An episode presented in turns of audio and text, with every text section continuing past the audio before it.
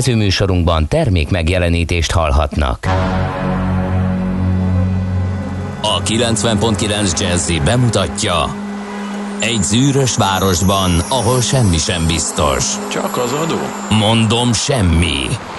Ahol a kisbefektetőket senki sem védi meg a tőzsdei kilengésektől, és a sikátorokban leselkedik a kíméletlen hozamgyilkos. Csak négy férfi múlik a közbiztonsága. Hadnagy urak, merre vannak? A mindenre elszánt és korrumpálhatatlan alakulat vigyáz a rendre minden reggel. Hé, kik ezek az állati nyomozók? Négy férfi egyeset és egy nyalóka. Ács Gábor, Gede Balázs, Kántor Endre és Mihálovics András. Az íróasztal mögül pedig Profit kapitány diktálja a tempót. Humor, emberi sorsok, közönséges bűnözők és pénz, pénz, pénz.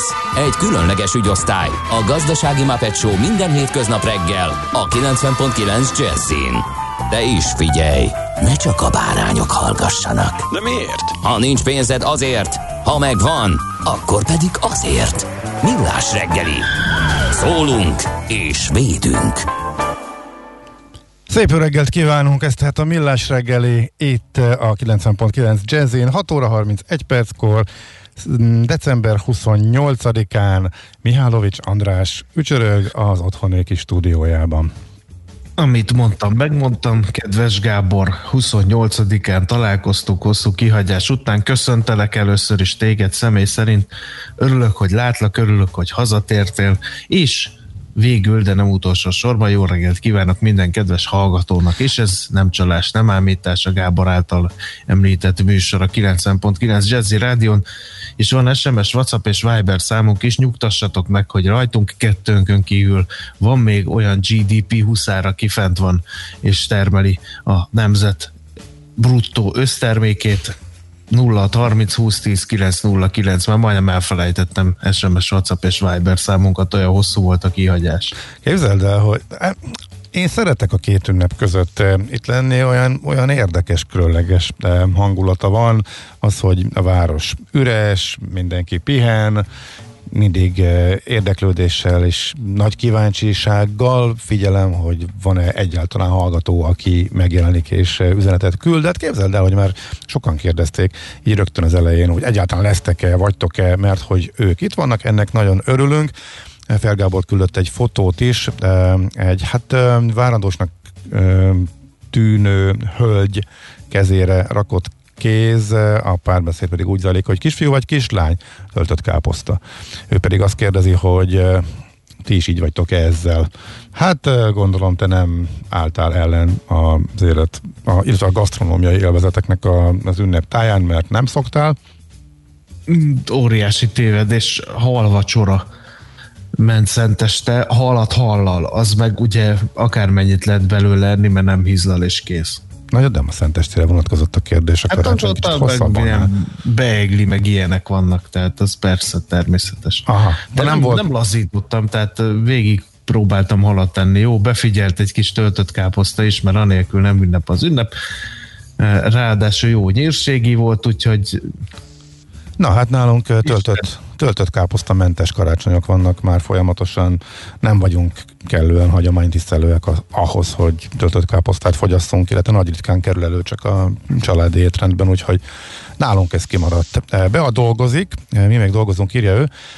Hát a kitartás, igen, ő is most indul, ha minden igaz, hajnalok hajnalán, és Morgan Freeman kartársak, a rutin, itt a víz, csúszik, de rendesen vesztent körút, üllői, klinikák, a fémszínű, csat, a fémszínű, nem, szélű csatornafedelek még olyannyira alattomosan megvezetik a kereket, mint csuda, csak optimistán, még hús a bicóval írja Löpapa, aki nem ilyen korai órán szokott nekünk írni, hanem később szokott bejelentkezni. Hát úgy tűnik, hogy igen. Hmm, Jók voltatok csütörtök és péntek reggel is, csak kevesen, keveset beszéltetek. Írja Bálint, köszönjük szépen. Hajrá Millás, azért ott van a smiley.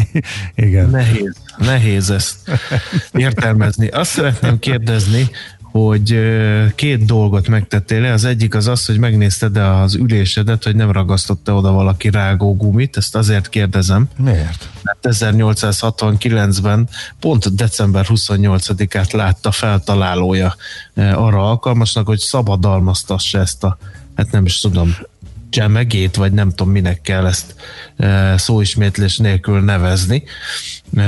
Ez egy fontos dátum, és hát már volt rágógumi baleset a rádió stúdiójában is, ugye ennek nyomait, ha körbe pillantasz, te is láthatod. Ezt viszont én soha életemben nem tudtam megérteni, hogy miért ragasszák oda, miért nem csomagolják be egy darab papír zsebkendőbe, az úgyis mindenkinél van, de ez a, ez a szét dobálás, meg, meg nem tudom, ez néha kiszokott akasztani, főleg, hogy ilyen forgalmas tömegközlekedési gócpontokban szét van taposva száz számra a, a, ez a rágógumi, és egyszer láttam, hogy ezt milyen fáradtságos munkával lehet onnan uh-huh. felszedni. Uh-huh. Tehát Igen. négy kézzel spaklival kell felvakarni mondjuk az aszfaltról a rágógumi darabokat, hát nem egy szép látvány, és nem egy szép munka. Én most szembesültem ismét egy olyan ö, nemzeti szórakozással, ami korábban láttam, de aztán utána sokáig nem, és úgy csak így föltűnt, előttem haladt egy autó, és azt tűnt föl, hogy rendszeres 16 másodpercenként kihamuzik az ablakon. Majd pedig, amikor ezen elkezdtem morfondírozni, hogy ez már, már nem láttam ilyet, azért ez 20 évvel ezelőtt még szinte mindenki így csinálta, de talán eltűnt ez a szokás. Aztán pont, amikor nagyon belemerültem a gondolatokba, repült is a csikk, és majdnem a motorháztetőmről landol gondolt, és akkor megkérdeztem a család ex-dohányzó tagját, hogy ez, ez valahogy menőség, vagy a taplóság csúcsa, és megnyugtatott, hogy ez már azért viszonylag ritka, és a taplóság kategóriába tartozott. Mindig is, de ezek szerint még lehet vele találkozni. Egy kis smartban ülő 20 éves fiatalember végezte ezt a tevékenységet. Nekem csak ez jutott erről eszemben, a nyilván mástől Eh, fakad, de nem akarok átmenni véletlenül sem a morgórovatba lesz arra még lehetőség majd. Nem. Igen, igen, a héten mindenképp én sem akartam volna eh, morogni, úgyhogy eh, a másik kérdésem, hogy mit szólsz a, a Doveri kikötő környékén, azért mondom, mert jó sokan vannak, és nem csak a kikötő környékén, karácsonyozó kamionosok odüsszeájához. Hát azért az írtózatosan nagy szivatás, hogy összeomlik a, az egész közlekedési rendszer, mert lezár mindenki egy határt egy új vírusmutáció miatt, és azért Igen, hát ott nem, nem megfelelő tartalékokkal, ráadásul meg is szivatták őket, ahogy hallom, hogy ne kezdjen el mindenki minden áron kijutni az országból, ezért beirányították őket egy repülőtérre, amit én olvastam, sztorit ez volt, és akkor ott, ott várakoztatták őket, amíg valahogy megoldódik Nézd, ez a probléma. azt, hogy mindenki próbálja védeni magát, és ha kiderül, hogy ott van egy vírus variáns vagy mutáció, amelyik sokkal gyorsabban terjed, és állítólag még talán csak Angliában van, hú, és ha bejön hozzánk, akkor az a munka, amit beletettünk, azok a lezárások mind eredménytelenek lesznek, ez a hirtelen félelem, ez valahol törvényszerű, hogy indokol védelmi reakciókat, és tényleg az a legegyszerűbb, hogyha hú, akkor Anglia úgyis egy sziget, hogyha nem engedjük be a repülőket, akkor talán meg tudjuk gátolni, hogy, hogy ide jöjjön. Nyilván a franciáknak is az első reakciójuk, hogy akkor ne engedjék át a, a közúti forgalmat se, de hát emberileg meg tehát az egésznek a hatásai azok meg borzasztók. De hát például a Svájc mit csinált, hogy a visszamenőleges hatája vezette a karantént az ott sielő britekre például. Egyszerűen bezárták, Akik őket, leléptek. bezárták őket, igen, a síközpontokba, azt mondták, hogy, ha, hogy beérkezéshez képest, no, az három vagy négy nappal ezelőtt volt, mínusz tíz nap, Ugye onnan van számolva tíz nap, és ha még egy hét hátra lett volna belőle, te már mentél volna bármerre, akkor, akkor, akkor nem mehetsz, de ott is ha nem voltak meg a feltételek hozzá. E, de hát ugye nehéz erre mit mondani, mert valahol valahol érthető a reakció, viszont nem voltak meg a feltételek, hogy, hogy emberi körülményeket biztosítsanak azoknak, akik meg úton voltak, szóval nagyon nehéz ezt megítélni. De most, és akik most mennének vissza Angliába, illetve és most mi, az, az az ős káosz, ami most is van például a, a közlekedésben, és nem uh-huh. csak az utakon. Az uniós ajánlás az, hogy a légiforgalmat mindenki állítsa vissza, és szűrje meg, tesztel, meg karanténnal az Angliából érkezőket, de azért maradjon fel a lehetőség, hogy akinek mindenképpen kell, vagy aki biztosan nem beteg, tesztelték, akkor az, az utazhasson. És Európában fele ország ezt bevezette, a másik fele meg nem. Szlovákia bevezette, onnan rájárnak a repülők, Magyarország nem. De azért a menetrendben benne vannak a repülők, nem tudod a holnap utáni menni fog, vagy éppen törlik. Kifelé mehet, visszafele nem. Néha egy-egy elindul, mert a légitársaság hajlandó visszafelé üresen repülni, tehát egészen elképesztő ős káosz. Ma is van egy gép, ami, amit nem töröltek, és megy kifele, visszafele, meg nem tudni, mi történik, valószínűleg üresen jön, de a nagy része az tőlődik, de csak két nappal korábban, tehát még átfoglalni sem tudsz, úgyhogy ez is egy, egy iszonyatosan nagy káosz. De Mondom, a... tűnik, hogy eredménytelen a küzdelem, mert Berlinben van mindenhol. új mutáció. Mi? Igen, egyre több országban. Dél-Afrikában is hallottam, hogy találtak ilyesmit, úgyhogy... Hollandiában is, Olaszországban is. Tegnap Madeira jelentette, tehát a brit turisták vitték oda is, de hogy állítólag ők karanténban vannak, és még nem érintkezhettek másokkal, de hát ki tudja, mert ugye ők várnak egy napig az eredményükre, mire az megjön. Szóval nem lehet tudni. Hiába Igen. mindenkit elkapnak a reptéren és tesztelnek, nem lehet tudni. Nem ja. lehet tudni. De, Na, közben, közben de, de figyelj, pörög a vakcina, közben elkezdték az oltást, talán, talán, talán már csak néhány hónap, és uh, túl lehetünk ezen, de most nyilván ez a kincstári optimizmus volt. Na, igen. Születésnaposokon ne feledkezzünk meg, 1903. december 28-án született Neumann János, amerikai magyar matematikus, nagyon fontos alakja ő a világ tudományos életének. Aztán hát ide olloznám Tordai Teri, Kossuth és Jászai Maridíjas magyar színésznőt, érdemes és kiváló művészt, Kisztihan neki ő is ma ünnepli a születésnapját, és hát Richard Klederman francia zongora művésszel nem tudom mi van. De ahogy ő tudott hófehér zongora mögül belepillantani a kamerába, azt soha életemben fogom elfelejteni azon taktusok kísérletében, amelyet ő zongorán előadott, úgyhogy egy nagy kedvencem. Ő jelbetéve Richard Klederman. Ő ezért egy idősebb korosztály felé volt marketing termék, mint a New Kids on the Block, meg a utána következő következők a 90-es évek elején, ugye? Tehát, igen, igen, igen. Mert a fiúzenekarokat azt inkább a tinédzserek felé pozícionálták, Richardot meg inkább az a 30-as korosztály, de akkor ki volt a 20-as, oké. Okay. Csak hogy elgondolkodtam, amikor le... Bambán néztem videoklipeket és valami retro és ha kicserélték a csatornámat, a MTV Rocksot, amit szerettem, MTV 90-es évek nevezetű csatornáról, csak 90-es ne. évek zenék mennek, és bosszantó, hogy amikor az ember bambulva zenét akar nézni, akkor ezt látja, nem Igen. azt, amit akarna, és ebben rendszeresen lejönnek, és akkor sikerült mélyen elgondolkodnom Igen. a fiú, fiúbandák rejtelmein. A, hát az, meg, az volt a csúcs a 90-es évek az ő műfajukban, igen.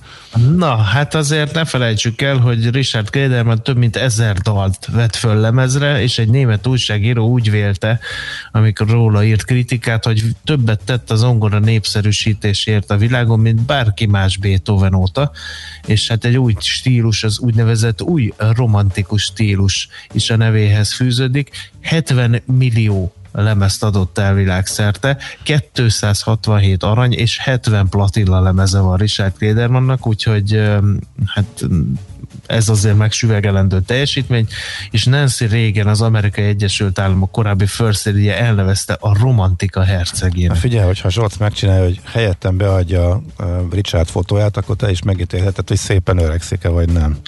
Szépen öregszik. Ugye, ugye szeretnél Azt te is. mondanám, hogy ugye? szembe jönne Richard Klederman az utcán, akkor mondanám, hogy nézd már, ott megy Richard Klederman, mert úgy néz ki, ahogy fiatalon. Hát már nem olyan szőke, épp itt ezen a képen nem... De hát így fest, festett hajjal egészen hasonlít.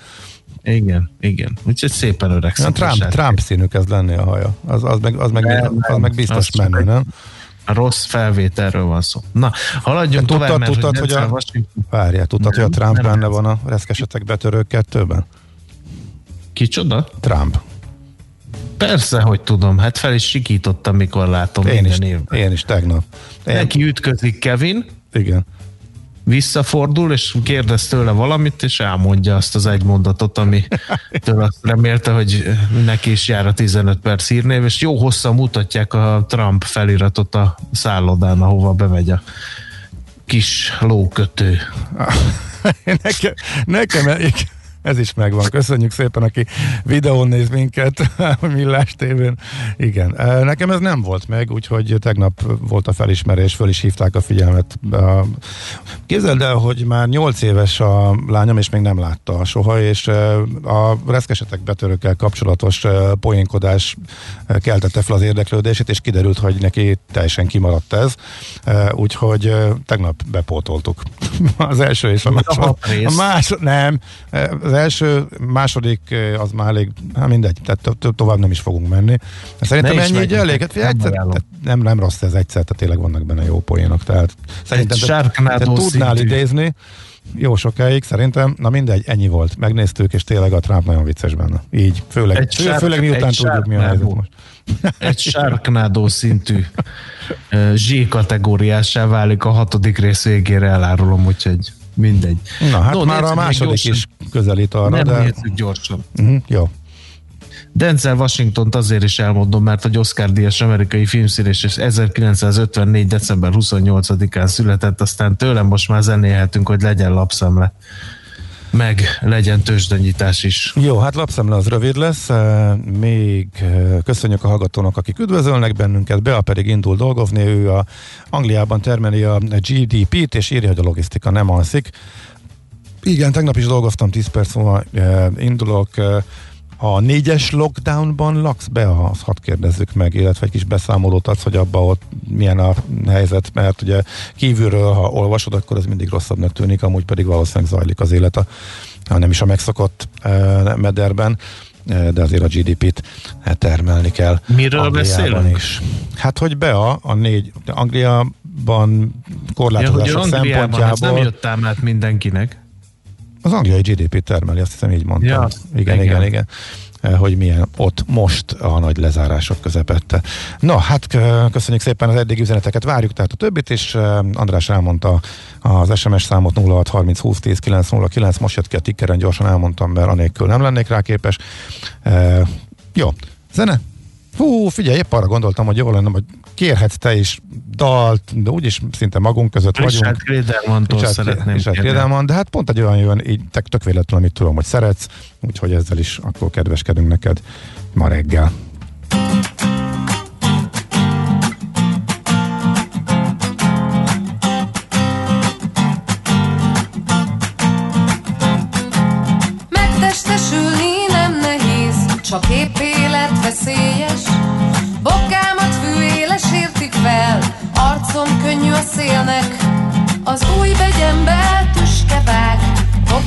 Ragad hajamba.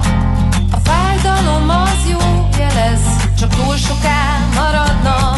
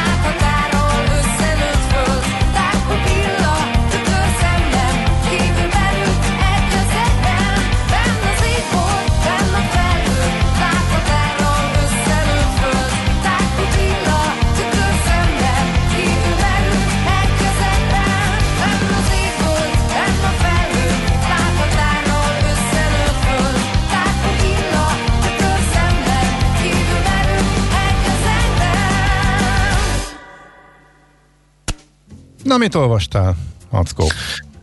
Hú, figyelj, van egy Matolcsi interjú a Magyar Nemzet címlapján, belekaptam, de nem tudtam természetesen. Hú, az pedig mindig izgi. Igen. Meghatározó lesz írja a szerző, hogy mikorra sikerül elérni a lakosság fertőzéssel szembeni védettségét, és ezzel legyőzni a járvány okozta félelmet. Amennyiben a jövő év első felében megvalósul, akkor az elmúlt száz év leggyorsabb gazdasági helyreállására számíthatunk Magyarországon. Nyilatkozatát Matolcsi György, a Magyar Nemzeti Bank elnöke, aki hozzátette, hogy a felzárkozás ütemének fenntartása az további lépések lesznek szükségesek, de beszélt arról is, hogy mi lenne a következménye, ha 2022-ben az ellenzék kerülne hatalomra. Ez különösen e, impulzív, de idáig Na, hát nem ezt ő honnan el. tudja? Erre kíváncsi. Ja, de nem jutottál Na, most akkor nem. ezt nyitva hagytad. Jó, akkor ezt majd hát Így kell jó lapszemlét csinálni, hogy az emberek elolvassák azt, amit ajánlunk nekik. Aha. Jó, hát ezt szépen időzítették ugye karácsony eh, előttről, legyen a két ünnep között is. Eh, amúgy ért, értelemszerűen sok minden eh, nincsen exkluzív anyag a lapokban, legalábbis én így hirtelen nem látok, úgyhogy én belemerültem a külföldi szaksajtóba. Hát figyelj, minden szentnek van egy légitársági csőd, Montenegro elvesztette a nemzeti légitárságát, a karácsonyra időzítették a leállást. Egyébként abból a szempontból nem olyan meglepő, illetve egy politikailag profi, hogy nem sokkal a hatalomra kerülés választás után dönti el egy kormány, hogy nem finanszírozza, illetve más, hogy csinálja. A Montenegro légitársaságának tehát, hogy más, hogy lesz. Ez, ezt most elengedték, azonnali hatája, nagyon sok pénzt töltek bele, és hát sokan mondogatják, hogy egy ekkora országnak aztán főleg nem nem tud föntartani, nem tud gazdaságosan működtetni egy légitárságot, ugyanakkor pontosan most a a járvány alatt mutatkozik meg, hogy piaci alapon meg eltűnnek az útvonalak, és akkor meg azok sem tudnak utazni, akiknek mondjuk fontos lenne, vagy szeretnének. Úgyhogy érdekes a helyzet. Azt ígérik, hogy lesz majd egy másik, egy fenntartható üzleti modellel, viszont érdekes, hogy annyira kicsi a piac, hogy még mások nem is mentek be a helyére. Van néhány útvonal, van néhány oldal, ami lefedetlen maradt, tehát nem tudnak repülni például Franciaországba, Svájcba, Ausztriába azért nem, mert erre jó példa, amit az imént említettem, hogy oda volt járat, mert az Ausztrian is, meg a Vizer is repült például Bécsbe, de most a járvány miatt egyik se. E, tehát az ünnepi időszak alatt igen, de aztán megint nem. E, Szerbia a legfontosabb e, piac, oda repültek a legtöbben, onnan az Air Serbia beállt és bővített, de összességében egy 600 ezres utasszáma volt a Monte, Montenegro Airlinesnak, úgyhogy ezt kellene majd pótolni. Úgyhogy Erről olvasgattam én az elmúlt e, napokban e, néhány e, cikket, és mindenki persze azon sápítozik, azon gondolkodik, hogy ez mennyire föntartható nagyobb országokban is, nem csak a Balkánon, hanem máshol is, de hát minden légitársaság helyzete más, más, kicsit más modellel is működnek, van, aki ügyesebben finanszírozza, van, aki kevésbé, van, aki ügyesebben engedélyezteti az unióval, vagy adófizetői pénzből finanszírozza a nemzeti légitársaságokat, másnál ez nem sikerült, mint tudjuk. Úgyhogy azért ez egy érdekes és átfogóbb kérdés. A lényeg az, hogy egy légitársággal kevesebb, a szokásos ígéret megvan, hogy máshogy, de újra csinálják, de hát láttunk már ilyet máshol, ahol aztán nem csinálták újra, meg kiszámolták még egyszer, és nem jött ki a matek, az jött ki később. Úgyhogy ennyit erről a hírről. No, ne felejtsük el, hogy moratóriumot, aki szeretné tovább, eh, hogy ne kelljen hitelt törleszteni, az Annak nem kell csinálnia semmit. Bankjának, igen. Nem várjál, pár napjuk maradt arra, írja a világgazdaság, hogy értesítsék a bankjukat azok a cégek és magánszemélyek, akik 2020 decemberében még szerződésszerűen törlesztették hitelüket, ám januártól szeretnék ezt felfüggeszteni, ez egy másik helyzet.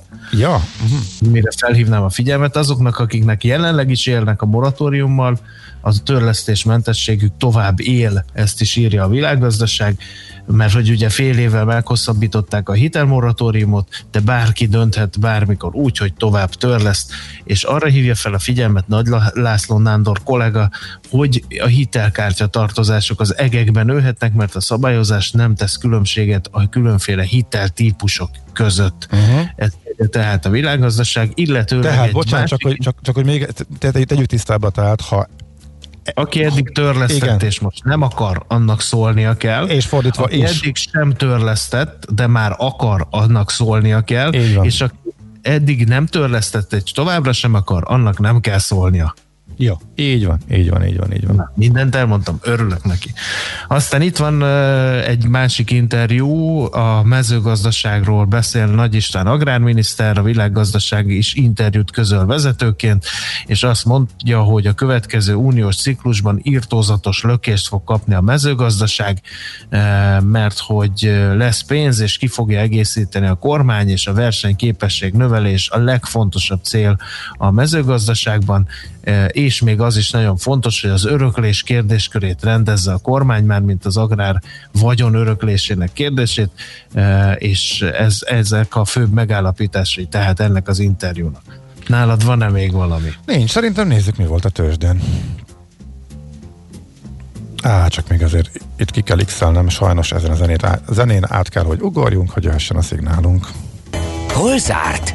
Hol nyit? Mi a sztori? Mit mutat a csárt? Piacok, árfolyamok, forgalom a világ vezető parketjein és Budapesten. Tősdei helyzetkép következik. Bevallom őszintén, meg sem tudom mondani, mikor volt Budapest értéktőzsdén kereskedés, talán 23-án, igen, nem? Igen, igen, 23-án. Hát akkor egy nagy kövér nulla volt, kérlek szépen, bár a MOL 1,9%-ot ment fölfelé 2140 forintok, az OTP 13140 forinton zárt, ami 10 forintos 1,1%-os drágulás, a Richter eset 1%-ot, a Telekom pedig stagnált a Richter 7285, a Telekom pedig 372 forinton zárt a karácsony előtti időszakot. Nézem, hogy volt-e még. Az Opusnál volt jó mozgás, viszonylag erős forgalomban 1,3%-ot drágult, és tovább tart a Waberers hegymenete. Gede kollega döngetheti a mellét, mert időben szállt bele ebbe a hegymenetbe, 2,8%-ot ment fölfelé a logisztikai és fuvarozó cégnek a az árfolyama. Hát mennyire, id- mennyire időben? Már hogy néhány hete, nem, hónapja? Nem említette, vagy... csak szóba került ez, ja. és természetesen uh-huh. beindult a mindent elsőprő önfényezésre, és így nem volt alkalmam megkérdezni, hogy mégis mennyi, mert messziről jött ember azt mond, amit akar, tartja a bölcsmondás. Azon gondolkodom, hogy a nagy hír, hogy Váberer György, tehát a korábbi tulajdonos, alapító, Igen, névadó, beszéltünk, hogy ez, ez még belefért múlt szerdán? Ez ennyi fért bele, utána hmm. pedig jött az a már említett Aha, Jó, tehát akkor ez már, igen, itt, itt már nem annyira emlékszem, ja ez akkor volt, igen, nem annyira emlékszem, hogy melyik hír az, ami már az utolsó adásunk után érkezett, illetve ami azt megelőző napon vagy aznap, akkor ez már elhangzott. Jó, erről volt szó. Amerikában van kereskedés szenteste is, hát azért, mert nekik, nem, nekik nincsen szenteste, tehát nekik máshogy van a karácsony, de ami nekünk 20, szenteste 24 akkor itt rövidített kereskedés van, ahol hát nagyjából olyan volt, mint az egész év, szépen emelkedett a tőzsde, úgyhogy már én már alulról kezdem meg kíváncsiak. Most már azért az éves teljesítmény az mindig érdekes, mondogattam többször is, most már majdnem a végkifejlethez érkeztünk, egy egészen elképesztő év jön majd ki, tehát a hatalmas recesszió és munkanélküliség közepette Nasdaq 42% plusz, S&P 15% körül van, a kis papírok, Russell 2000 az több mint 20% és a Dow Jones is most már 6%-ot közelít. Mi volt nagy szori technológia ismét ment és húzta a piacokat, mind a 11 fő S&P szektor pozitívban zárt, tehát 24-én, és az Alibabát ütötték, mi is volt ott? Igen, a kínai hatóságok ilyen trösztelenes nyomozást indítottak az Alibaba ellen. Ez egy érdekes hír mindenképpen és ez 13,5 százalékkal döntötte be az árfolyamot, tehát ez volt még egy érdekes sztori lefelé a Wall Street-en. Úgyhogy nagyjából ennyit el lehetett látni, és hát mi az, ami éjjel-nappal kereskedik, és neked is van, és sokat kereshetél volna vele, így meg csak egy picit. Hát biztos a bitcoinra célzol. 28 ezer volt a teteje tegnap, és többenet, hogy mi megy. Kicsit szétváltak, mert ugye a az altcoinok egy része... csak pihen. Az altcoinok egy részét kinyírták, ugye a Ripple ellen és felügyeleti eljárás indult Amerikában az értékpapír az rögtön le, leesett a felére körülbelül pár óra alatt, az nagyon-nagyon durva. De mindez nem befolyásolt azt, hogy a legfőbb kriptodeviza, a bitcoin nagyon nagyot ment, és megint növelt az előnyét mindenki mással szemben. És amikor már úgy tűnt, hogy senki nem tud vele lépést tartani, mindenki lemaradó, azok között is, akik mennek, tegnap az Ethereumot meghúzták, ott abba volt egy e, fölhúzatjú majdnem 700, sőt volt egy pillanatra talán 700 dollár fölött is, úgyhogy a karácsonyi ünnepek alatt is ment a játék a kriptodevizákkal, és a bitcoin egészen elképesztő húzatjút produkált, tehát egy újabb, hát nem tudom. Most lép tehát, amikor karácsony előtt lép tehát a 20 ezeret, akkor beszéltünk róla, most akkor meg a 20... most miért mondod, hogy én nekem nem keres, kereshettem volna? Mert kevés hát van belőle neked, mert nagyon, nagyon kicsi befektető. Nem, van. folyamatosan vásárolom. Tényleg? Ja, hát ezt eddig eltitkoltad. Akkor, akkor na, látod, akkor kijött a töltött, töltött káposzta ára. A, a Wabererszezés után egy bitcoin kereskedési stratégiát, és én ahhoz fegyelmezetten tartom magam. Tehát múlt héten összeütöttétek a stratégiát, aminek a lényege, hogy minden 10 percben veszek 0,00001 bitcoint, vagy, vagy mi a modell lényege? Nem árulom el ezt a kereskedési stratégiát. Maci kereskedési stratégia. Járjak utána. Na jó, vigyorog. De azért szerintem bosszankodsz, hogy keveset és későn vettél. Na nem baj, lényeg az, hogy a bitcoin továbbra is nagyon-nagyon forró, nagyon durván megy, amiből bármi lehet. E, és, Barna megmondta hónapokkal ezelőtt. Hát, mi is nem véletlenül beszélünk róla, minden, föl, minden, tehát minden fölfelé mutat a bitcoinnal kapcsolatban, mióta az intézmények vadul vásárolják, és megváltozott a hangulat velük kapcsolatban, kerül be az intézményi portfóliókba, egyre több, egyre több szkeptikus átállt a másik oldalra, és iszonyatosan sok pénz van a világban, és minden nagyon drága, ennek meg nem tud meghatározni az értékét, mert nincs, bármi lehet, lehet 10 ezer, 20 ezer vagy 100 ezer, innentől kezdve törvényszerű, hogy megy, úgyhogy ez az lenne meglepő, hogyha nem folytatódna egyébként, amellett, hogy mindig benne van a pakliba az, hogy hirtelen beöntik akár durván is, és akkor a rövid távú spekulánsok egy része kipotyog. Ez így, ez így működött mindig is. Na jó, ennyit tehát akkor a tőzsdéről, illetve ami izgalmas volt így az ünnepek alatt is a bitcoin, illetve a kriptodevizák kereskedéséről. Tőzsdei helyzetkép hangzott el a Millás reggeliben. Tudod, é, hogy kimond híreket? Kizárásos alapon László B. Katira tippelek, mert egyik Andi sem írt, biztos alszanak. Jó, halljuk. Műsorunkban termék megjelenítést hallhattak. Hírek a 90.9 Jazzin. Európa szerte elkezdték beadni a koronavírus elleni oltásokat. Benedek Tibor lett az elmúlt húsz év legjobb vízilabdázója. Viharos széllel érkezik a melegebb időjárás, ma már 5-12 fok is lehet. Köszöntöm a hallgatókat, következnek a részletek. Vasárnap Európa szerte elkezdték beoltani a leginkább veszélyeztetetteket a Pfizer és a BioNTech koronavírus elleni oltásával. A vakcinák az EU összes tagállamába megérkeztek még szombaton. Az Európai Bizottság által koordinált oltás viszont csak vasárnap hajnalban kezdődött, kivéve három országban, köztük Magyarországon már szombaton elkezdtek oltani. Öt nap alatt csak nem ezer egészségügyi dolgozót oltanak be a Délpesti Centrum Kórházban. Kulcsár Andrea az intézmény oltóközpontjának vezetője elmondta, a Pfizer-BioNTech által kifejlesztett oltóanyag első Magyarországra érkezett szállítmányából az intézmény 1950 adagot kapott, így 975 embernek adják be a vakcinát 5 nap alatt. Az első oltást Merkeli Béla adta be kollégáinak. Az egyetem rektora másnap az állami televízióban elmondta, hogy az oltások teljesen reakciómentesek zökkenőmentesek voltak, még bőrpír sem jelentkezett. A rektor ezért azt javasolja, hogy mindenki oltassa be magát, ugyanakkor nem kaphatnak oltást azok, akik az elmúlt három hónapban átestek a betegségen. Közben Orbán Viktor miniszterelnök felhívást intézett az egészségügyben dolgozókhoz. Azt szeretné, hogy nagyobb arányban kérjék az oltást, mint amit általában a társadalomtól megfigyelhetünk, fogalmazott a Facebookon.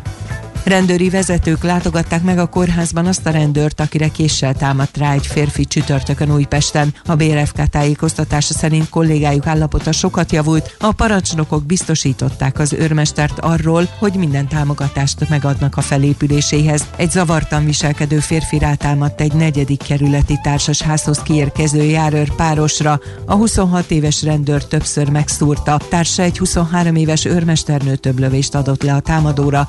Egy 35 éves délegyházi férfira, aki a helyszínen meghalt. Lufikkal tüntettek Minskben az elnök ellen, bár több embert őrizetbe vettek, az erőszakszervezetek pedig több járművel köztük rapszállítókkal is felvonultak a városban.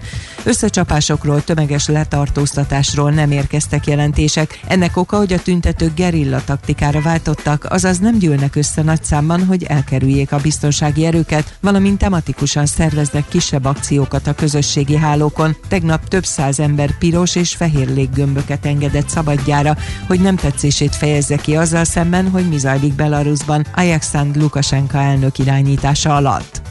Ferenc pápa meghirdette a családok évét, amely 2021. március 19-ével kezdődik és június 22-én végződik, amikor a családok világtalálkozóját tartják Rómában. Beszédében kifejtette, hogy egy öt évvel ezelőtt kiadott apostoli felhívás évfordulója alkalmából hirdette meg a családok évét azzal a szándékkal, hogy kibővítsék a felhívás tartalmát újabb javaslatokkal.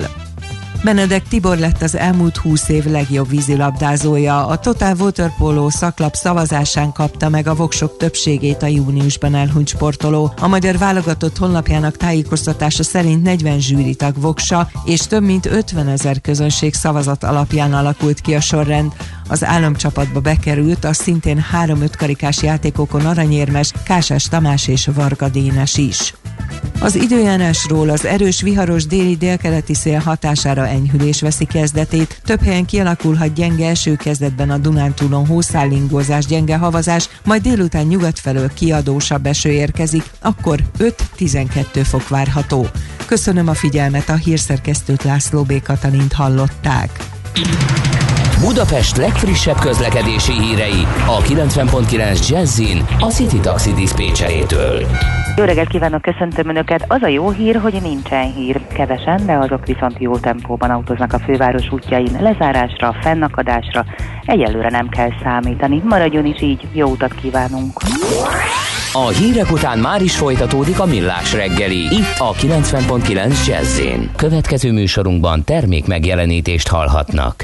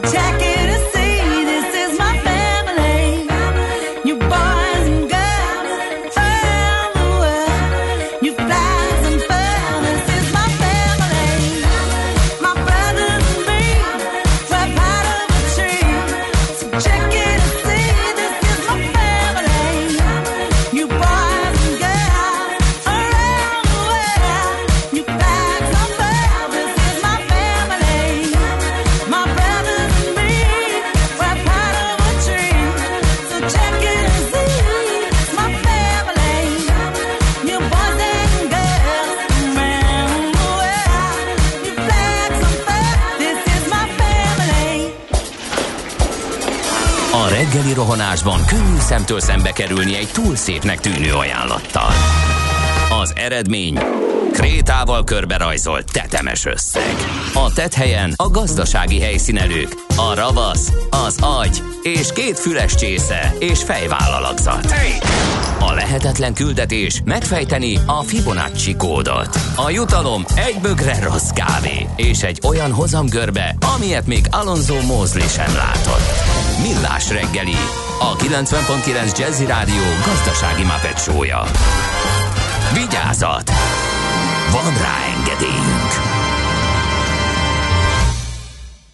Folytatódik a millás reggeli, szép jó reggelt kívánunk. 7 óra 11 perc és még egy fél. Ennyi a pontos idő. Otthoni stúdiójából Mihálovics András jelentkezik.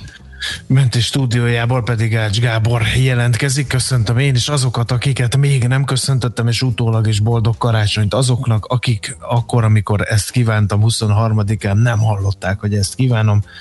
Úgyhogy remélem jól sikerült mindenkinek a kari. Haladjunk is tovább, 7 óra 12 perc van, SMS, WhatsApp és Viber számunk pedig 0 30 20 10 9 09. Haladunk gyorsan hallgatói üzenetekkel. Ha repülésről van szó, Gábor hangja megváltozik, szinte repül a hangja is teljes átszellemültséget sugár. Hát nem, hát nem csak akkor, hanem úgy általában lehet, hogy akkor is, egy kicsit talán lehet, hogy jobban, de amúgy is, szerintem. De persze értettem az üzenetet. Vígnapot polgártársak az imént egy kifli.hu sofőr vészvillogó használatával indult el. Rádudáltam, állatmódon jött utánam, és tetleg akart érvényt szerezni az agyatlanságának. Hát hol élünk? kérdezi Moha. Azt mondja, hogy Szingapurban börtön jár a rágózásért, nem az eldobálásért, hanem a rágásért. Szerintem nem hülyeség, írja Szőke. Jó, azért ne legyünk már ilyen izék. De ott van a smiley. Úgyhogy szerintem Jó, persze, az is kicsit Figyelj, közlekedési hírek legyenek? Hát, Írnak ke- a hallgatók? Hát kell, hogy legyen. Kell, hogy legyen, úgyhogy Akkor nyomassuk. keres te is. Budapest legfrissebb közlekedési hírei, itt a 90.9 Jazzin. Műszakívás jármű van a Podmanicki utcában, emiatt ott le is zár egy sávot, a Bajcsi Zsininszki út után kell erre számítani. Tehát Podmanicki utca, műszakívás jármű, ez a lényeg. Aztán eh, szintén még Szőke kapitány írja, hogy a Kárpát utca csendes, jól lehet, uh, jól lehet haladni. És összességében, ahogy az várható volt, teljesen jól lehet szinte mindenhol menni, egészen minimális uh, lassulások vannak, úgyhogy senki, illetve hát nagyon kevesen közlekednek a két ünnep közötti első hivatalos munkanapon. Arról lehet számítani, hogy ma jól lehet majd uh, haladni, illetve az egy nagy kérdés, gondolom, hogy nem lesz olyan, mint szokott lenni. Korábbi évek tapasztalatai alapján dél körül szokott megélénkülni a forgalom a bevásárló központok környékén, hogy a kicserélésre váló cuccokkal megrohamozzák az üzleteket a derék állampolgárok. Ez most miután egyre sokkal kevesebbet vásároltunk, fizikailag lehet, hogy máshogy lesz. A lényeg az, hogy most reggel még biztos, hogy jól lehet közlekedni. Budapest, Budapest, te csodás! Hírek, információk, érdekességek, események Budapestről és környékéről. Hát fontos közlekedési fejlesztések háttere az, amit sok oldalról próbálunk megvizsgálni. Itt van velünk, mondhatjuk úgy állandó közlekedési szakértőnk Andó Gergely, a Közlekedés Világ lapcsoport lapigazgatója. Jó reggel, szia! Jó reggelt, sziasztok! Az apropó, ami a fő apropója a beszélgetésünknek az, hogy éppen karácsony előtt a főváros aláírt egy szerződést a hú, most így fejből mondom, mi is a hivatalos neve a fejlesztés. Budai fonódó villamos második üteme? Igen, Arra igen, gondol? igen. Illetve a Nemzet a Fejlesztési Központnak mi a hivatalos milyen fejlesztési központ? BFK Buda- Budapesti Fejlesztési Budapesti igen. Fejlesztési központ. Igen, igen, igen. A budai fonódó folytató, folytatásról ami azért elég átalakítja ott a rendszert Dél-Budán. Szóval mit tudunk, merre fog menni az új villamosvonal, és akkor utána a csatlakozó dolgokat, illetve kicsit a hátterét földeríthetjük. Tehát az Gellért téren kiágazik a mostaniból. Ugye per pillanat a Gellért térre majd, hogy nem mondhatjuk azt, hogy jó, a Döbrentein ágazik még két fél, de három irányból érkezik a villamosvágány a déli pályaudvar felől, ugye a budai rakparton, illetve a Szabadsághídon keresztül, ott összemegy három irány, de csak egy irányba folytatódik, és agyon terhelt a Bartók ugye a, a Móricz felé, és innen ágazik dél felé, de merre megy majd pontosan a Dunaparton tovább?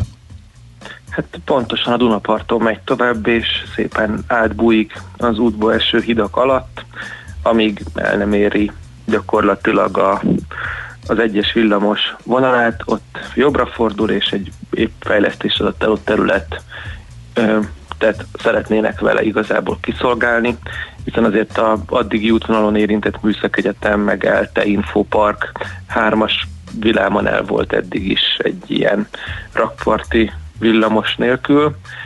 Ez most azon kivételes események egyike lehet, hogyha a tervezés és a kivitelezés is megtörténik.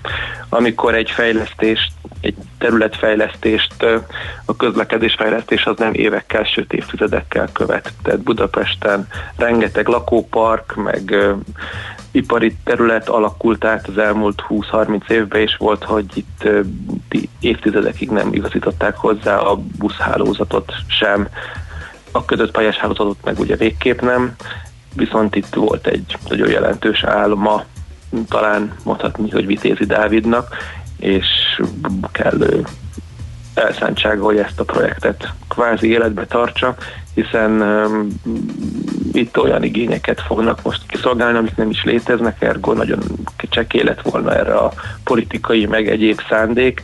Ez tényleg kifejezetten egy tiszta közlekedés fejlesztési cél, csak azért, hogy az ott megépülő vasúti megállók annak negyed óránként a város belüli közlekedést is kiszolgáló járatai, azok kapjanak egy rendes közlekedési kapcsolatot, és körülbelül értelmet is ezzel.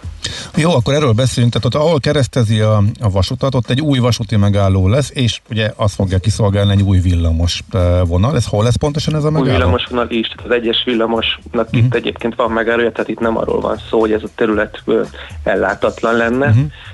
Viszont álmodtak hozzá ezt megálmodták hozzá ezt a rakparti villamos folytatást, amivel ö, mind a három metróvonalhoz tudnak kapcsolatot, közvetlen kapcsolatot építeni, plusz ugye az egyes villamos az egy korlátozott eljutási lehetőséget ad a belváros irányába, hiszen ugye körvillamos, külső körön ráadásul, tehát az korlátozott a, annak az alkalmazhatósága, mint fő közlekedés útvonal, mert egy centrikus, Pesten belül is centrikus a közlekedés, tehát mindenki a belváros irányába törekszik, és csak a töredék utazó az, aki a íven szeretne hosszan-hosszan utazni. Na most hol lesz pontosan ez a megállóhely? Ez pontosan a Rákóczi híd előtt, Aha. Mielőtt A átmegy a, mielőtt a vonat. mielőtt a vonat át. Csak azon gondolkodtam, hogy most tényleg ilyen eh, ingázóknak a szemével nézem, tehát hogyha valaki a belvárosba megy, akkor ez mit tesz neki hozzá? Tehát nem száll le a vonatról Kelenföldön, elmenne ide, hogy a villamosra az ötyögjön be, holott neki az alternatívaként ott van, Kelenföldön átszáll a négyes metróra, és ugyanúgy, majdnem ugyanazokat az állom, áll, állomásokra jut el, mintha átszállna egy olyan villamosra itt, ami felzötyög a rakparton a Gellért térig, aztán szépen át befordul a Szabadsághídon, és végzötyög a Kiskörúton. Igen, és ráadásul egy másik ilyen dilemma mondjuk, hogy ugye a déli pályaudvarra is járnak vonatok, amik mondjuk néhány percet várakoznak Kelenföld állomáson, és már ez néhány perc is elég ahhoz, hogy az utasok jó része inkább a négyes metróval közelítse meg és szálljon át az úti cél felé, tehát nagyon fontos minden perc, amit az ember utazással tölt, és hajlamos ezért térnek megfelelően választani, és a négyes metró egy fantasztikusan lerövidítő módja annak, hogy az ember jó helyekre jusson el, ha már egyszer a kelenföldi állomást érinti a vonata. Tehát több ezért több ez egy nagyon alacsony prioritású villamosépítés a főváros szemébe, csak sajnálatos módon nem a főváros dönti el, hogy az elmúlt elkövetkező években hol és milyen beruházások történjenek, hanem a kormány láttatlan szempontok szerint és mindenféle társadalmi egyeztetés nélkül uh-huh. jelöli ki sorra a projekteket. Ugye ilyen a Galvani híd, amit nem, szintén nem a főváros kedvenc története, főleg, hogy a Pe- Pesti oldalát nagyon nem sikerül egy olyan nyomvonalon megoldani az oda vezető utat, hogy az elfogadható legyen minden érintett számára, mert hogy valójában nincs is olyan útvonal lehetőség ma már a város beépítettsége mellett, ami mindenki számára megfelelő lehet, hogy egy hidat építünk, az forgalmat fog generálni, tehát mindenképp valahol forgalom fog megjelenni, ahol eddig nem jelent meg, és ráadásul még csak az se igaz, hogy máshol meg majd a forgalom csökkenni fog, hiszen Budapest borzasztó jelentős plusz közúti terhelésnek van kitéve évről évre a kiköltözések miatt az agglomerációba. Uh-huh. De egyébként itt most a fővárossal írták el a szerződést, tehát visszatérve kicsit a fonódóra, itt ez úgy tűnik, mintha ez egy közös terv lenne, vagy a, vagy a főváros örül neki, hogy ezt levették a terhéről, és örül mindennek, amit nem neki kell finanszírozni? Igen, a főváros minden fejlesztésnek nyilván örül,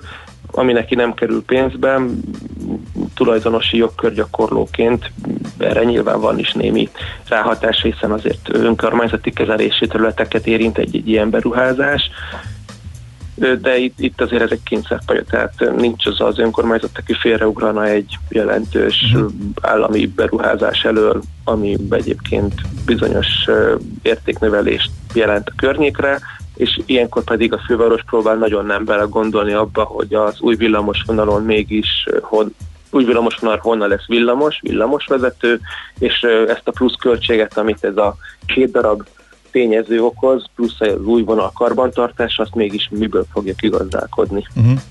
Jó, ugye azt az imént beszéltük, hogy Kelenföld utáni megálló lesz ez, tehát erősen kérdéses, hogy ki az a Kelenföld helyett itt fog tudni átszállni, úgyhogy neki ez mondjuk megtakarítás legyen, vagy hogy könnyebben érje el az úti célját. De említetted, hogy érdekes abból a szempontból is ez a fejlesztés, hogy egyszerre történik egy új városrész kialakításával, és akkor ebből az is következik, hogy átmegy az új negyeden a villamos, és akkor így vagy azért ezt mondjuk az ott lakók sem szeretnék, hogy átmenjen. Az jó, hogyha inkább a szélén megy, és akkor mindenki besétál, és annak örülnek, az mondjuk növeli az ottani új lakások értékét, vagy nem tudom, például az irodaházaknak a bérlői hogyan állnak ez a kérdéshez, illetve merre fog ez elmenni ott az új negyedet illetően? Hát mindig van egy rágyaloglási távolság, amit, amit még így az ember neki így ki nem kényelmetlen, ez egy ilyen pár száz méterről beszélünk, ennél viszont ez a terület lényegesen nagyobb. Tehát a villamos az gyakorlatilag eléri ennek a területnek a felső szélét, itt egy ilyen elnyúlt téglalapot kell elképzelni, aminek a rövidebb felső oldala lesz most ezzel az új villamossal kiszolgálva, az ahhoz közeleső épületek, köztük ugye a város legmagasabb épületének tervezett MOL Campus lesz ezzel könnyen elérhető. A távolabbi részek viszont szinte mm, kívánják a következő fejlesztési ütemet, amikor ezt az új villamosvonalat tovább kell vezetni valamilyen módon, hogy az egyes villamoshoz is fonódjon, és akár kelenföldig elvezessen. Tehát minden egyes ilyen lépés generálja a következő lépéseket. Uh-huh.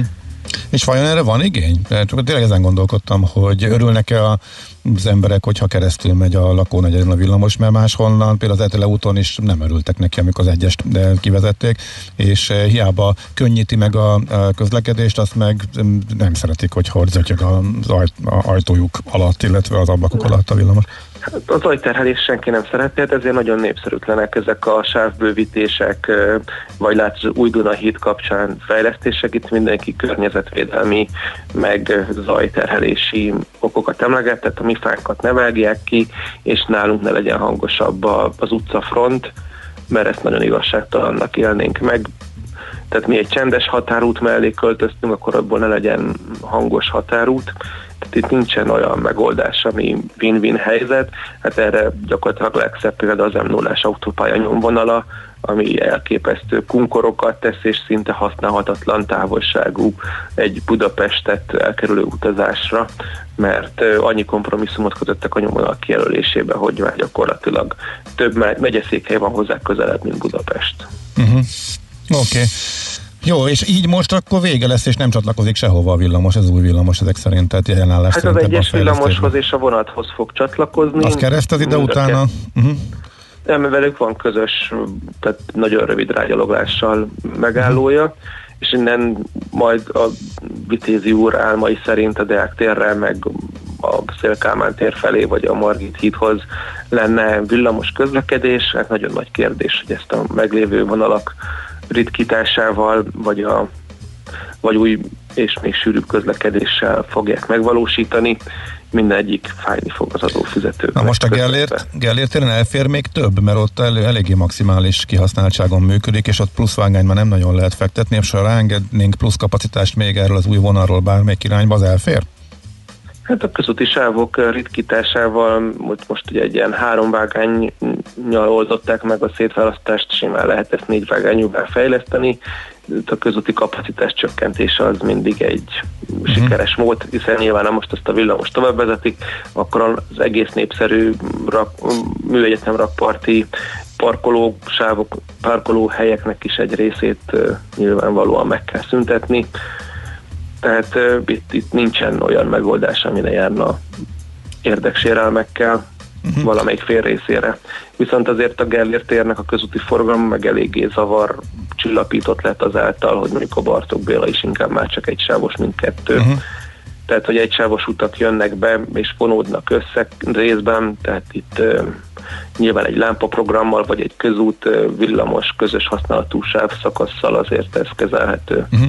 Na, akkor még egy ide, hogy Tök jó ötlet persze, hogy átfordul majd a villamos, és átmegy a Szabadsághídon, és elmegy a Deák tér felé, de egy új pályára, kimondottan zöld, tuti megoldású pályára nyilván új villamosok kívánkoznak, de jelenállás szerint ott van, nem tudom, ott az ível van valami, hogy túl szűk, de nem tud átmenni csak az ó, csak a, nem, majdnem ócskát mondtam, tehát csak a nagyon régi ganzvillamos tud befordulni mm, talán a hídra, az vagy ez nem az így? év ö, szűk jelleg az csak annyit érint, hogy mondjuk két villamos egyszerre nem kanyarodjon, ezt egy sima mm, táblával meg lehet oldani. A problémát a szabadság maga jelenti, ahol van nem lehet bárhova villamos helyezni, hanem csak oda, ahol ez statikailag az a terhelés felvehető, ez pedig nagyon közeli, tehát az a, az a korabeli átalakítások ezt nagyon közel tették egymáshoz ezt a két vágányt, így lett a híd akkor átépítve, tehát gyakorlatilag most a szabadságkirat teljesen újjá kéne építeni, hogy egy szélesebben terhelhető híd jöjjön létre, tehát ne a közepe legyen terhelve, hanem kicsit az oldalai felé, akkor az egész, minden lemezt és tartó szerkezetet át kell alakítani, tehát már kvázi nem is felújításról beszélnénk, hanem egy replika híd építéséről, ami vizuálisan úgy néz ki, mint a régi szabadsághíd, de már korszerűbb anyagokkal és és ezeknek a terheknek a figyelembevételével készül el. De itt, itt sajnos minden összefügg mindennel, tehát hogyha a Szabadsághíd ügyében nem születik döntés, akkor a Deák tér, nyugati Püdvar Lehel tér közötti villamos visszaépítésnek az értelme is erősen kérdéses, hiszen az nem azt a célt szolgálná, hogy a hármas metróval legyen egy párhuzamos metrópótló villamos vonal, hanem hogy szintén ilyen hosszú villamos viszonylatok jöhessenek létre Angyalföld irányából Dél-Buda irányába, és ezzel csökkentve az átszállások számát, hiszen mindig az átszállás az, amit rosszul élnek meg a, az emberek.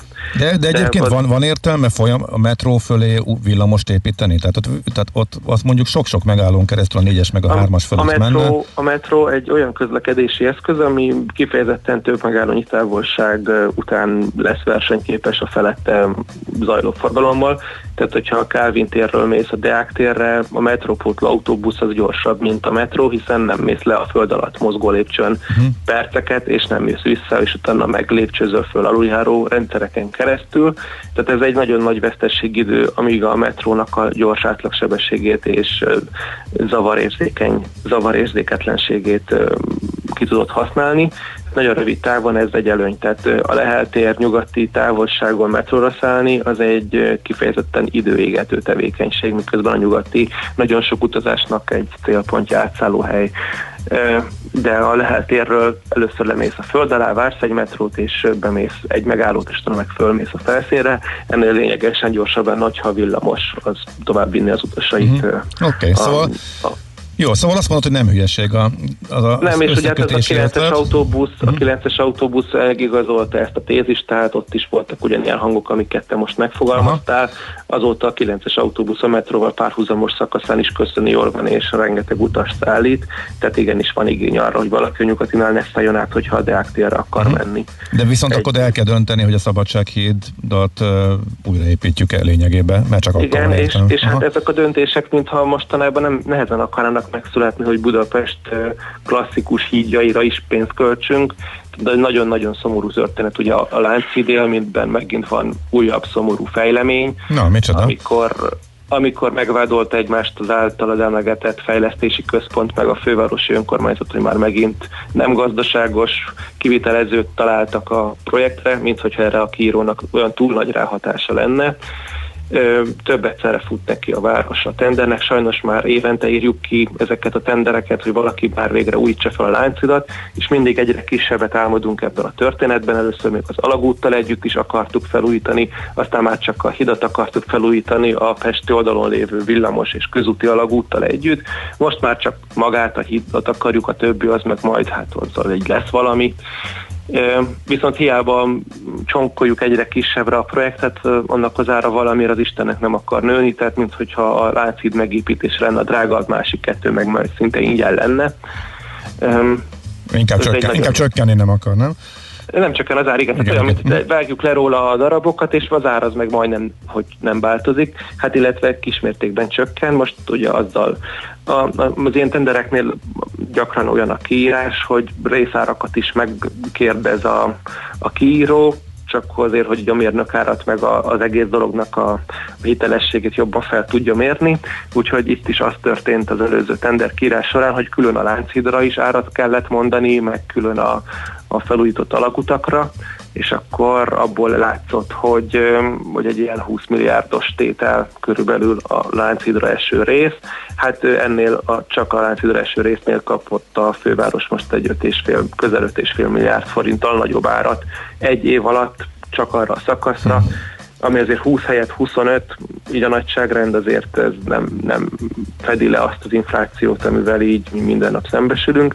Ráadásul ugye a fővárosnak nagyon-nagyon rossz tapasztalatai vannak ezekkel a felújításos projektekkel, lásd még hármas metró, Margit híd és hosszan sorolható a sor, amikor kinkeservesen, nagy nehezen a fogakat összeszorítva lett, találtak egy kivitelezőt, aki gyakorlatilag az első naptól kezdve nagyon sok milliárdos összegű pótmunkát akart lenyeletni a megbízóval, mondván, hogy ő nem tudta, hogy ez a lemez is korrodált, ő nem gondolta, hogy ezt a követ is ki kell cserélni, mert rossz.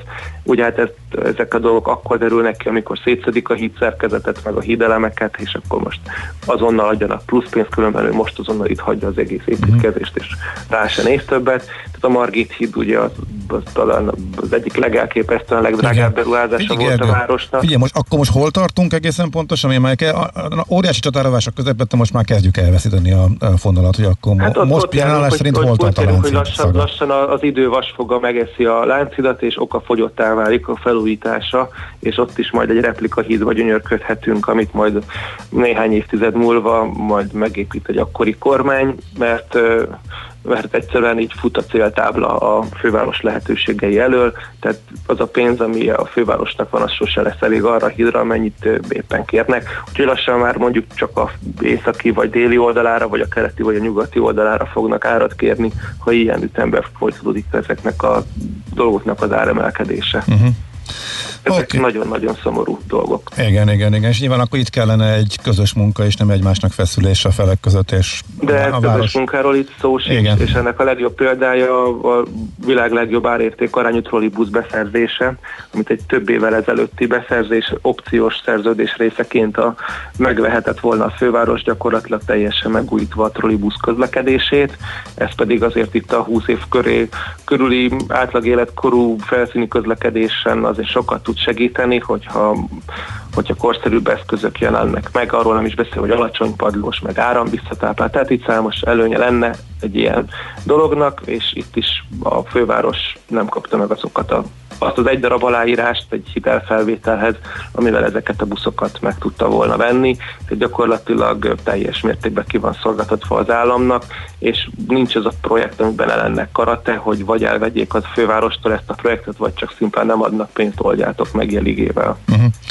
Hát oké, okay, boldogabbak nem lettünk, viszont sokkal jobban értjük a történések hátterét a budapesti nagy közlekedés fejlesztésekben ismét. Köszi szépen Gergő, hogy ismét beszéltünk erről. Szép napot, jó munkát, és hát boldog új évet kívánunk. Köszönöm, Folytatjuk 21-ben. Szia, szia! Szia, szia!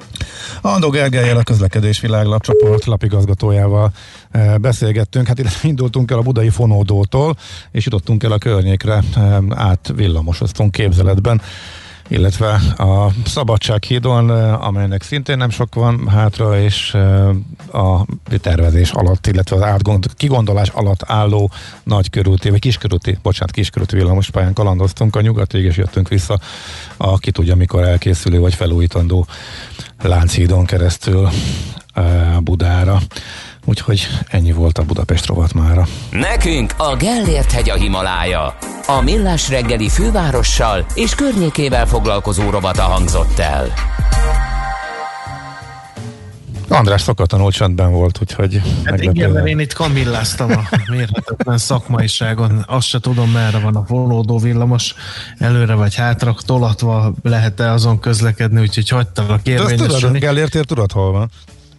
Azt még igen, emlékszem. Azt hittem, hogy ott fogsz megszólalni, hogy már megint elvesznek tőlünk autósoktól egy sávot Gellértére. Én már nem hol, szoktam autót. Nem szoktam, ezért nem szólál. Tőlem aztán vehetnek. Jó. Na, következnek a rövid hírek, utána pedig természetesen folytatódik a millás reggel itt a 90.9.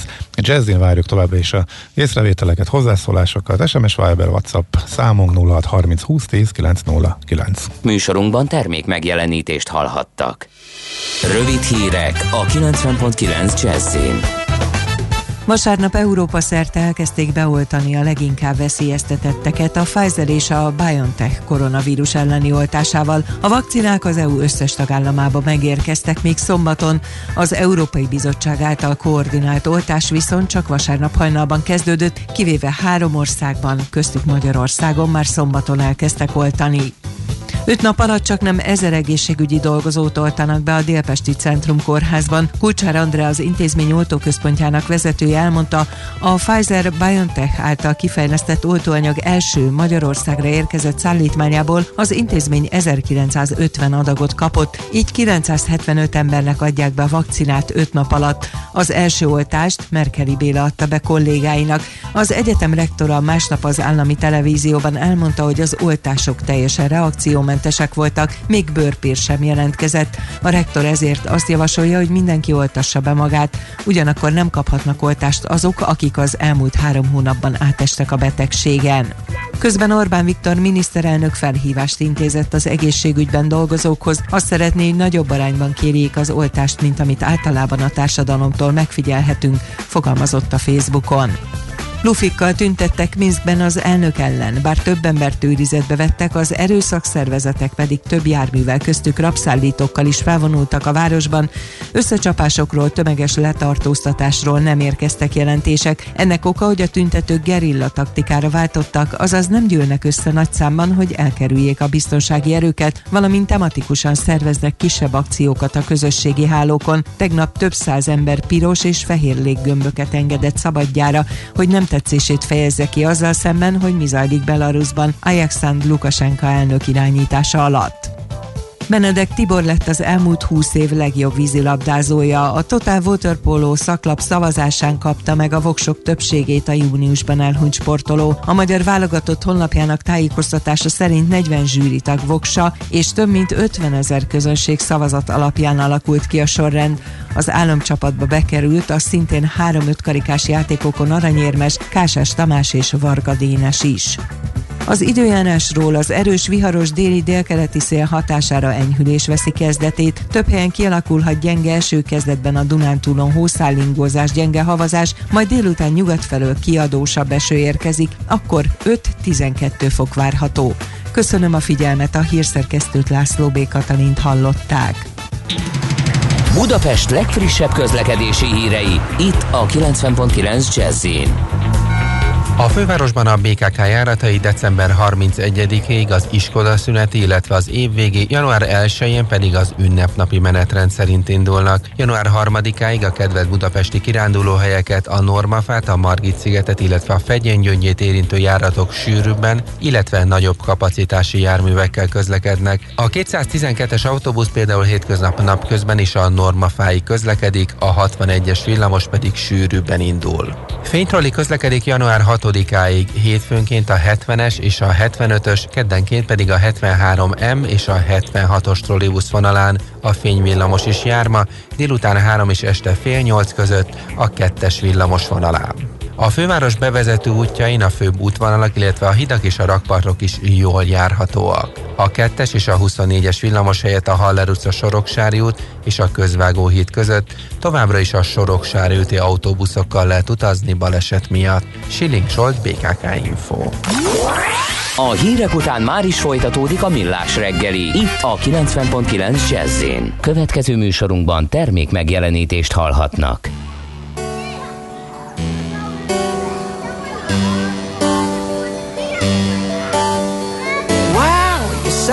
Wonderland.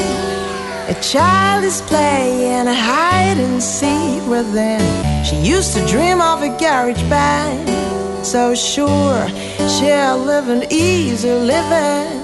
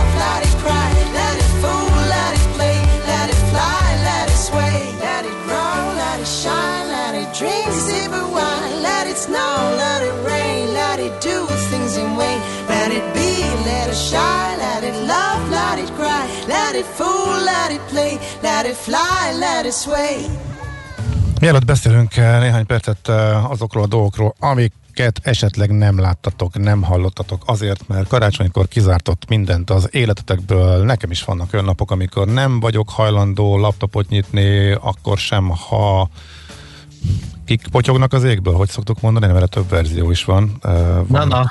Ugye, ugye vannak, nekem pont a kevéssé polkorrekt jutott az eszembe, úgyhogy akkor kikerülöm ezt. Inkább elmondom a friss közlekedési információt. A hallgató még azt kérdezte, illetve észrevételezte, az okot nem tudva, hogy a kettes villamos végállomásánál történt valami pitty-puty rengeteg a közvágóhídnál, rengeteg a rendőr és kéklámpás autó óvatosan arra közlekedéssel, aztán Felgábor megírta az infót, ő valahol a Facebookon találkozott vele, hogy a kettes és a 24-es villamosok a végállomásról indulva összecsókolóztak állítólag. E, aztán igen, ő még itt értekezik arról, hogy ott a melegedő kutricában, illetve a kín maszk nélkül cigizgetve, az nem annyira jó, de azért a, vél- a sínek átállítását azt lehetne megoldani az ünnepek előtti első munkanapon is, hogyha valakinek van még itt e, infója, illetve hogy a közúti forgalomra ez milyen hatással jár, akkor azt szeretettel várjuk. Nos, hát mik vannak nekünk? Vakcina hír például. András, te gondolom mész első között oltódni. Nem. Mi az, hogy nem? Nekünk jó példát kell mutatnunk. Én békésen szeretnék élni valahol egy kis szigeten, és az első hullámot nem hiszem el, hogy ebbe benne leszek. Ez lehet, hogy felelőtlenségnek tűnik, de én egy kicsit várnék ezzel a dologgal. Jaj, ne csináld már, neked kéne példát mutatni, mert ha én azt mondom, hogy én sorba állok, és én alig várom, hogy beold, akkor mindenki azt mondja, persze, mert te biztos utazni akarsz, és ahhoz majd Így ez van, lesz a feltétel. Na ezért, azért- tehát ezért nem mérvadó, hogyha én mondom, ezért kell neked példát mutatnod. Majd mondja a kántor.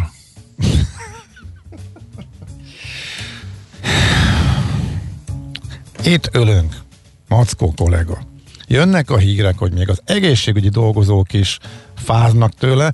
Magyarországon a egész unióba az egyik legalacsonyabb a felmérések szerint azoknak az aránya, akik beoltatnák, szívesen beoltatnák magukat. Úgyhogy nekünk tök fontos lenne ebbe az irányba jó példát mutatni.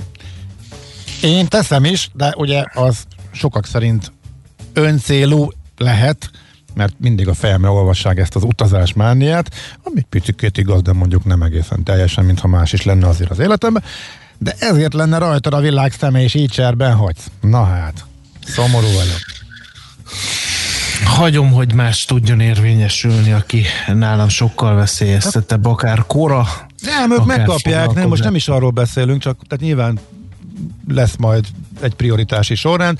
Van állítólag oltási terv, de hát hogy ez nem nyilvános, hát ezt már megszoktuk, hogy ezek bejelentjük, meg elmondjuk, hogy kész van, megvan, megvan, de amúgy meg közöttök. Hát jó, oké, ezt már láttuk néhányszor, ezt oké, nem tudunk róla sokat, de azért az egyértelmű, hogy kiket oltanak először. De hogy amikor meg majd a szé- széles nagy közönség számára már túl leszünk a krónikus betegeken is, a, a minden olyan szakma képviselőjén, akik az első vonalban dolgoznak, stb. stb. az időseken is, akkor jön Mackó azért, nem? Hát majd valamikor biztosan. Türelmesen várok. Mi a paraloka? Tényleg csak ez. Nem parázok, nem emiatt, egyáltalán nem. Uh, hanem, hanem így uh, tényleg várok, hogy uh, most itt, itt azért tényleg... Hogy kijöjjenek a mellékhatások, meg ilyesmi, többet tudjunk Nem, magáról? nem vagy? hiszem, nem, nem, ettől nem félek. Egyáltalán nem félek a mellékhatásoktól, hanem szeretnék egy kicsit uh, még uh, chip nélkül élni.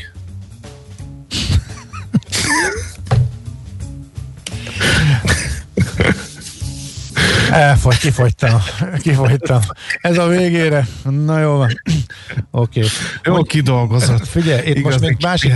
Két, két, két, nem, két másik hírt kéne oda, ide bigyezteni, nem tudok tovább lépni. Figyelj, jó, figyelj, segítek hagyjuk- neked, mert az egész, egész magyar hagyományőrző közösség teljesen fával háborodva, ugyanis kérlek szépen minden ízében e, gyanús manőver e, aludtunk át december 24-én, ugyanis képzeld el, hogy a magyar közlönyben pont december 24-én megjelent, ugye Magyarországon valami december 24-én jelenik meg a közlönyben, az már gyanús. Bizony, bizony. Ez olyan, mint a, Kérlek szépen. mindig, min- minden, minden olyan intézkedést, amiről nem szeretnénk, hogy a köz megtudja, azt mondjuk így a péntek estére, hogy éjszakára hagyunk, hogy a szombati lapokban mínuszas hírként jelenjen meg, amit Igen. senki nem olvas. Volt régen. Ez most a, ez most a péntek éjszakai, sajtó korában ez nehezebb. péntek igen. éjszakai magyar közlény, közlöny, Na, de, figyelj, de, a idézd- legjobb, de, idézd de a legjobb a karácsony, igen.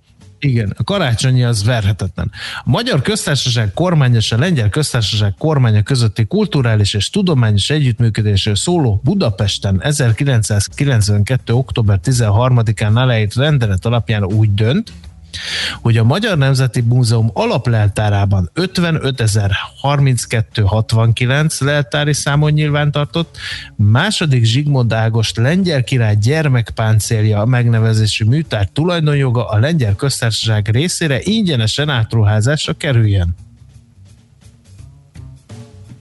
Na ezt erre varják gombot, apukám. Hát gondoltam, te majd megmagyarázod. Figyelj, egyetlen egy nagyon fontos dolog van, hogy azt az átlag ember nem tudja, hogy ilyet lehet, hogy a Magyar Nemzeti Múzeumban rámutatok egy tárgyra, Orbán Viktor kormányfő írta alá ezt a, a közlönyben ezt a rendeletet, és azt mondja, hogy na ez innentől nem a miénk, hanem a lengyeleké. A másik, hogy ez a, ez a bizonyos páncél, ez, ezt ha látnátok, akkor mindenkinek beugrana, aki valaha járt a Nemzeti Múzeumban, mert ez a, hát hogy is mondjam, ez volt a legjobb minőségű ilyen teljes lovagi páncél, amit a Magyar Nemzeti Múzeum gyűjteményében szerepeltettek, és hát ez egy időben úgy futott, hogy második Lajos királynak volt a gyermekkori páncélja, így talán többek számára beazonosíthatóbb, és képzeld el, hogy azóta persze kiderült, hogy ez nem második Lajos gyermekkori páncélja volt, de az se bizonyosodott be, hogy ez a bizonyos második Ágost lengyel királynak a gyermekkori páncélja volt. Úgyhogy Úgyhogy egy ilyen vita van a hagyományőrző berkekben erről, hogy ez mennyire jó dolog, hogy magyar nemzeti kincseket ugye eladományozunk ingyen, ugye térítésmentesen.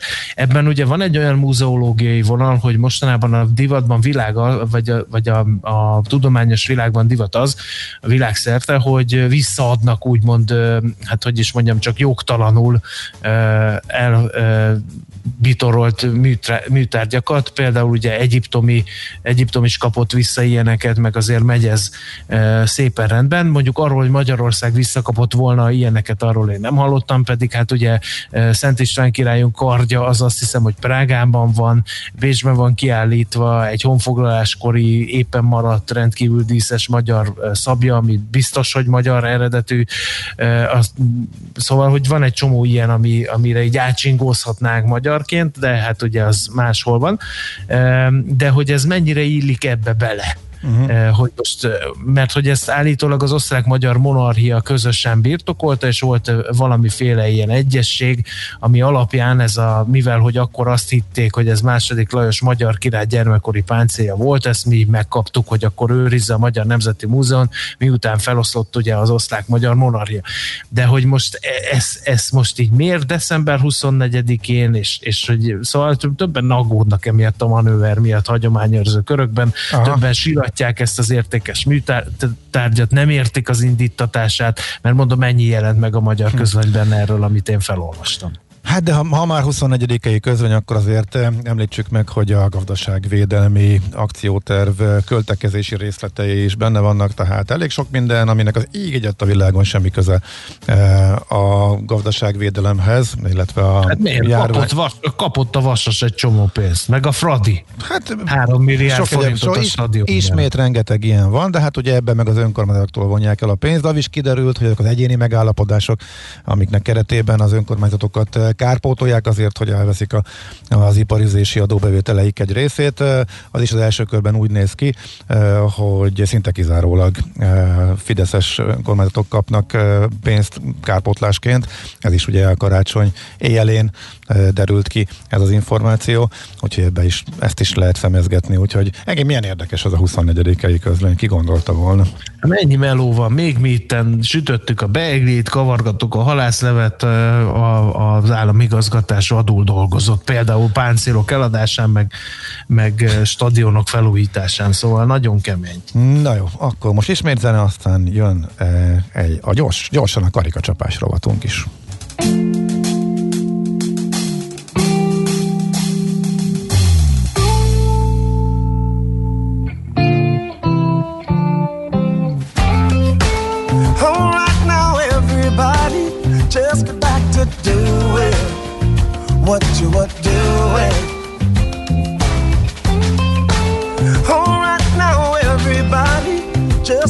to doing what you were doing. Why don't we allow ourselves to be the legends while we're living? Where are all the hands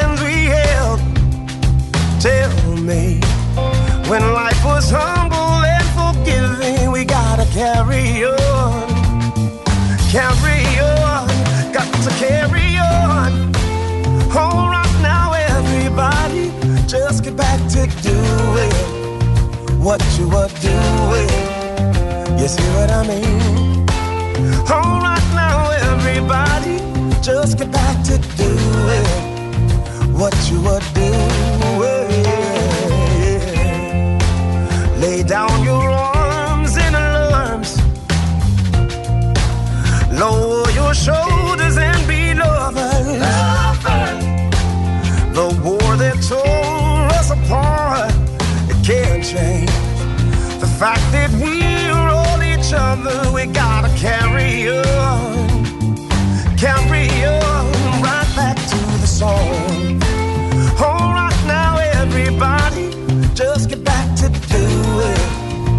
what you were doing. You see what I mean? All right now, everybody, just get back to doing what you were doing.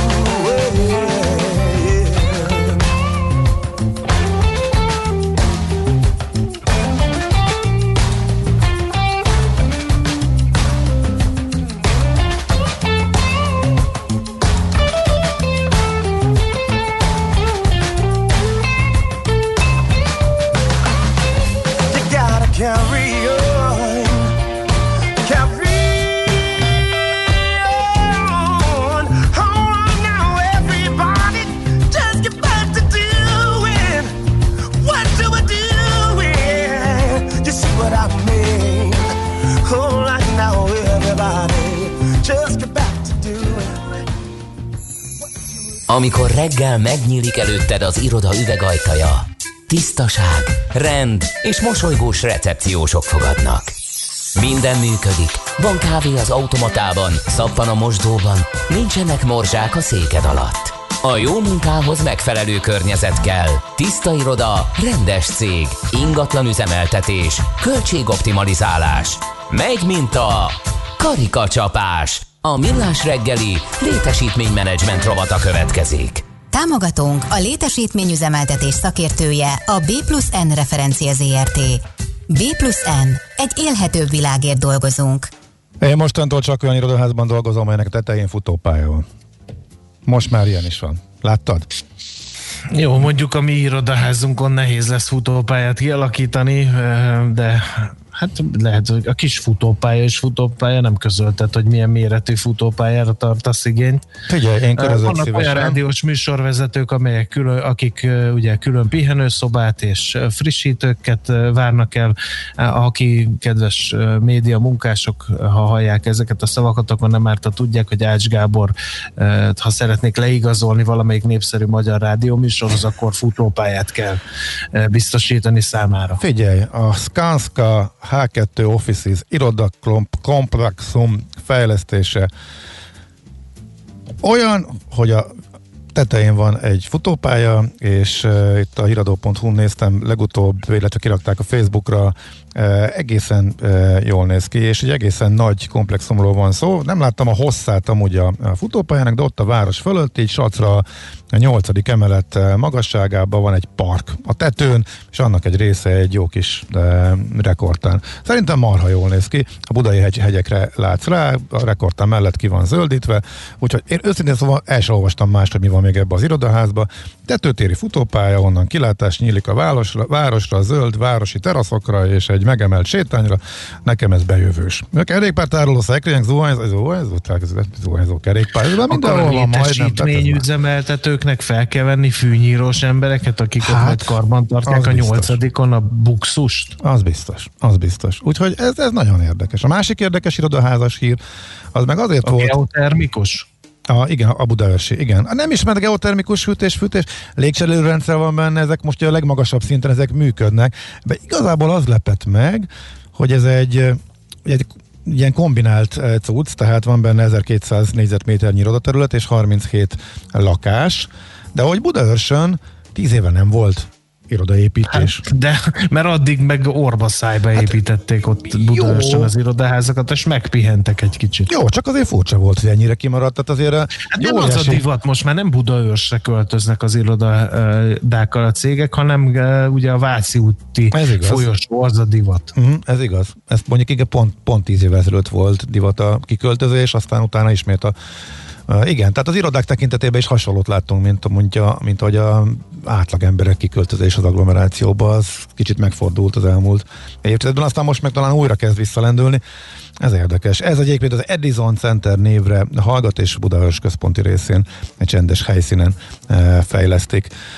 Ezt, amiről beszéltünk, a iroda, illetve 37 lakásos centert. És ugye örülök neki, hogy szóba hoztad ezt a tetőtéri futópályát, de volt ilyen elképzelés, ugye a Puskás Ferenc stadiont is egy időben úgy futtatták, hogy annak a tetején egy komplet atlétika pálya lesz. Jó, mondjuk amikor a kalapácsvetők a tetőről eldobták volna a kalapácsot a, a labdarúgó pályára, az lett volna a büntetés, hogy na fiam, elrontottad a dobást, most béka ügetésben húzzál le és keresd meg a kalapácsodat.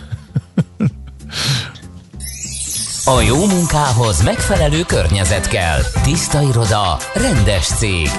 Ingatlan üzemeltetés, költségoptimalizálás. Megy mint a karikacsapás. A millás reggeli létesítménymenedzsment rovata hangzott el. Támogatónk a létesítményüzemeltetés szakértője a B plusz N referencia ZRT. B plusz N. Egy élhetőbb világért dolgozunk. Műsorunkban termék megjelenítést hallhattak. Nem tudod, mi az a szűző? Még sosem forgatta a látszatolót? Fogalmat sincs, milyen magas a dránka? Mihálovics gazda segít. Minden hétfőn 9 óra után pár perccel. A rovat támogatója a Takarékbank.